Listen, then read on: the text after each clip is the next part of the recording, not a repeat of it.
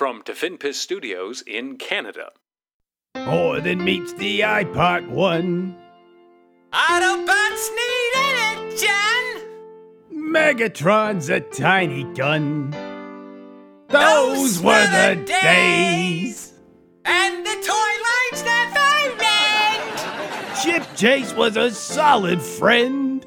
Listener, we could use a voice like Peter Cullen again. It's Matrix of Leadership. Not this stupid old Spike shit! Spike was an entitled prick. Those were the days. Well, hey, welcome back to the Transformers Nitpickers Podcast Show. I'm Paul, I'm John. and today it is the end of season one of Transformers Prime. It is the season one wrap up, and the last time on Transformers Prime, the One Shall Rise trilogy concluded with Megatron and Optimus Prime joining forces to defeat Unicron. But when the dust settled, Optimus forgot the last four million years and believed that Megatron was his old mentor, Megatronus. And in this episode, we're going to do our season one wrap up. Yep, you've been with us before on these, I'm sure, if you listen to this show. If you, if you listen to this show, you probably don't listen to this episode. so, what we're going to do is our favorite and least favorite Autobot Decepticon episodes and humans, because there's humans in this series. Um, unlike those two stupid kids from Beast Wars. so, um, Paul, who was your favorite Autobot? Favorite Autobot. This was really, really hard for me because I like all these guys, but and I wanted to say Ratchet so fucking bad. like I mentioned in one episode how much I really missed the Doctor character, but uh and I like Ratchet when they play him like straight, like not in his goofier moments or when he's high in synthetic energon. But I had to go with Arcee. Like I, I've said it so many times in these things that I like the stealthy, skilled fighter, uh, not the bulkheads or Ultra Magnuses. Like she's exactly what Mirage should have been in G one. Like she's this total anti-hero at the start, but eventually she kind of comes around and she's just inseparable from Jack, Yeah. and she's just this kick-ass ninja basically. Really, I so I I chose Arcee as well, and it was yeah, it was I. She kicks ass, but it's not just physically; it's her personality as well.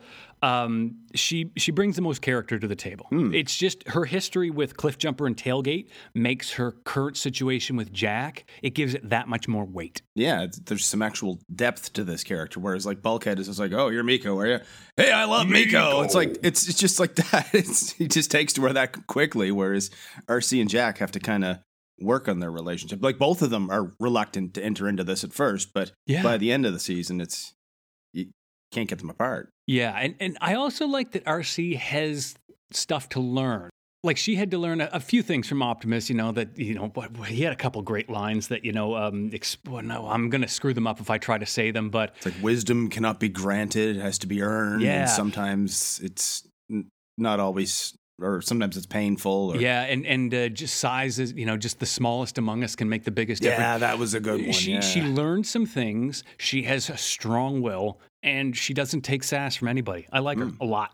Mm. I also want to give a special commendation to Optimus Prime, mainly because it was just awesome to hear Peter Cullen again. Oh yeah. No, no shade on Gary Chalk. He he made Optimus Primal his own. Uh, fuck the writers for the stupid Monkey Vision quest they put him on. But Gary Chalk, eh, with the exception of that one episode where he voiced Optimus Prime, Yeah. he, he made Primal his own. So so respect to Gary Chalk. But God, I loved hearing Peter Cullen again. It was nice to have him back. That said, who is your least favorite Autobot? Well, if you don't count Wheeljack, uh, Oh, yeah, I and didn't. even then, it's just because they changed the premise of the character so much. And I must stress, this is my least favorite because I really like these guys. It's still Bumblebee. I'm the Like, same. I didn't like him in G one. Uh, I I just don't get the beep beep beep bit, and that's literally the only thing I don't like about him this time. Like he's he's not qu- nearly as annoying as he was in G one. Like he's an actual.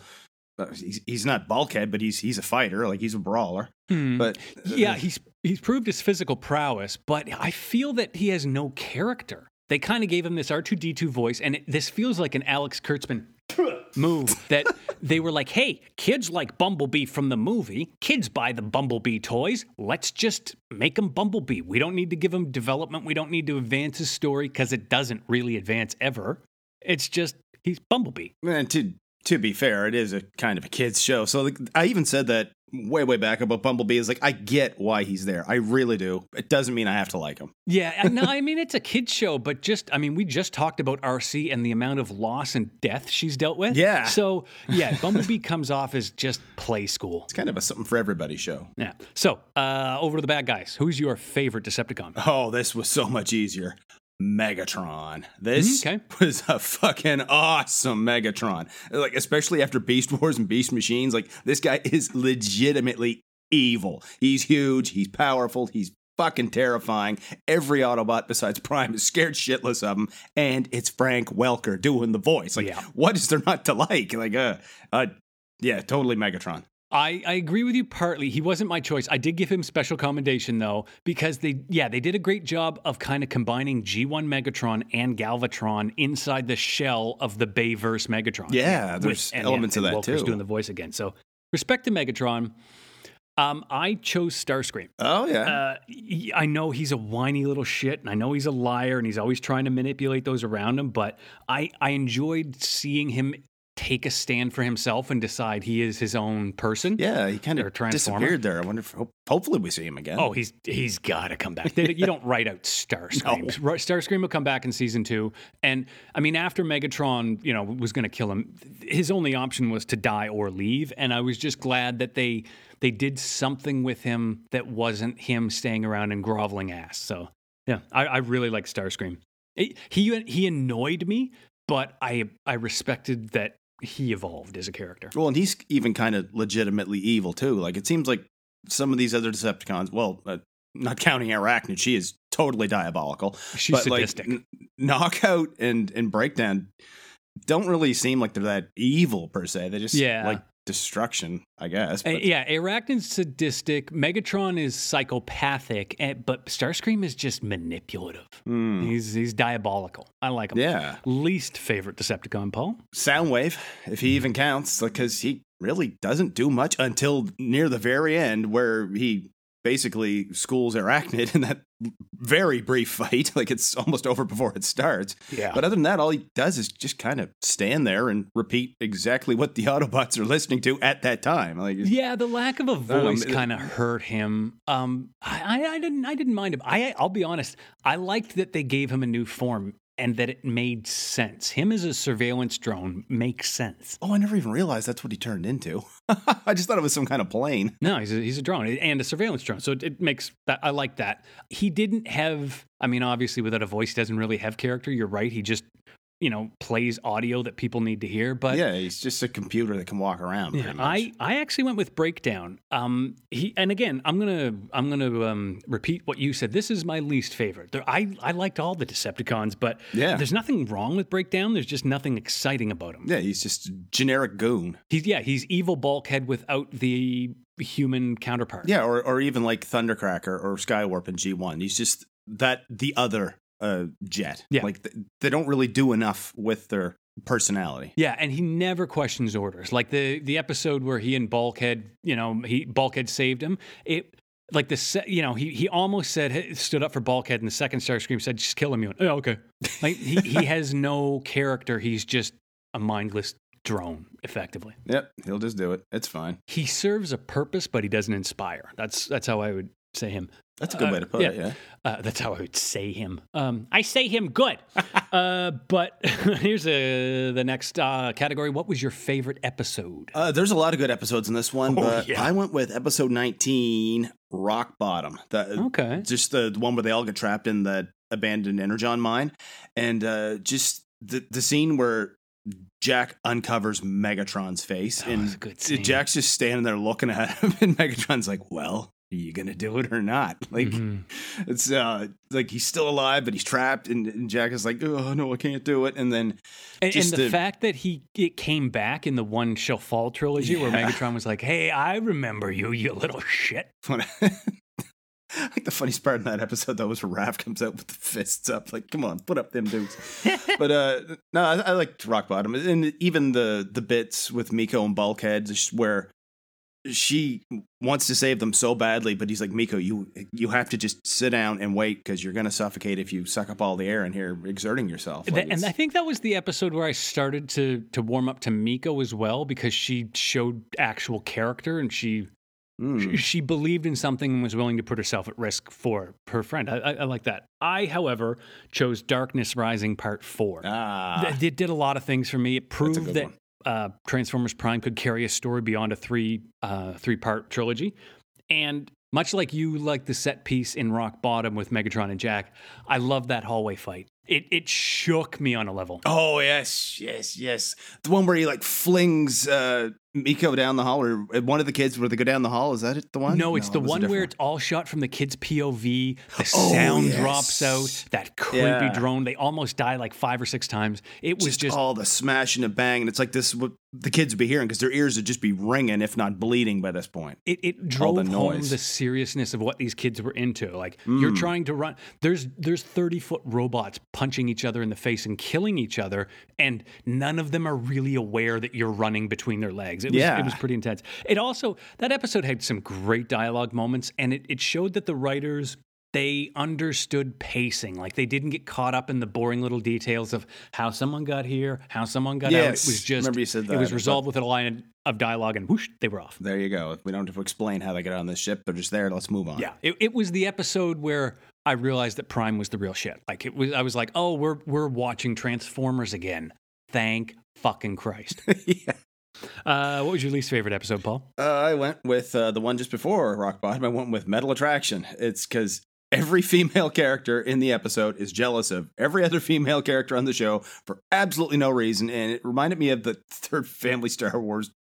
Uh, Family Guy Star Wars thing where they where the one where they do Jedi and Peter points out there's one other female character in the movie and Lois is immediately like I don't like her. It's like it just reminded me of that. Like Arcee is jealous that Jack's mom is protective of him. And like that, that's his mother. Like she gave birth to him, and then mom is jealous that Jack wants Arcee as a guardian. Like she's an Autobot mom. She can defend this boy against anything. And then Miko gets jealous when Arcee and Bulkhead literally get attracted to each other, and it's like. Uh, was just uh, Yeah, I, I agree. It it was, was just a whole lot of generalization. it just it forced a story. I, I agree with you. However, my choice was speed metal for a lot of the same reasons. In just that, like that people were angry for kid, no reason. Uh, fucking Vaughn's the Daunt. I, we'll get back to him. And, and also.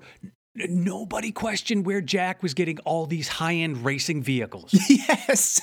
How do you afford these things? Yeah, it was it was just a eh, episode that uh, honestly that episode should have been kiboshed five minutes into it by Optimus showing up and saying stop this shit right now. It's like when uh, Monty Python, where uh, Graham Chapman would come in dressed as the Colonel and to shut down the sketch because it was too silly. Yeah. Oh, and another thing, it was like it just kind of tried to force Sierra, the, the cheerleader and Jack's um, romantic interest, we'll call her. It tried to force her down our throat, and then she just disappeared. When she hasn't come back since. So what the fuck's the point of her? Yeah, you just saw her sitting in front of Jack in class one day, and that was it. You, she didn't even say anything. You just saw her from behind. Maybe she'll come back in season two. Whether or not she does, I still didn't like speed metal. Well, for a honorable mention for least favorite, I also kind of had Scrap Heap on there too because it reminded me. th- That's the one where they have all the bugs Sorry, in Paul, the base. you mean Scrafeep? Ah, there you go. Uh, but, oh, nice, nice. Uh, better memory than me.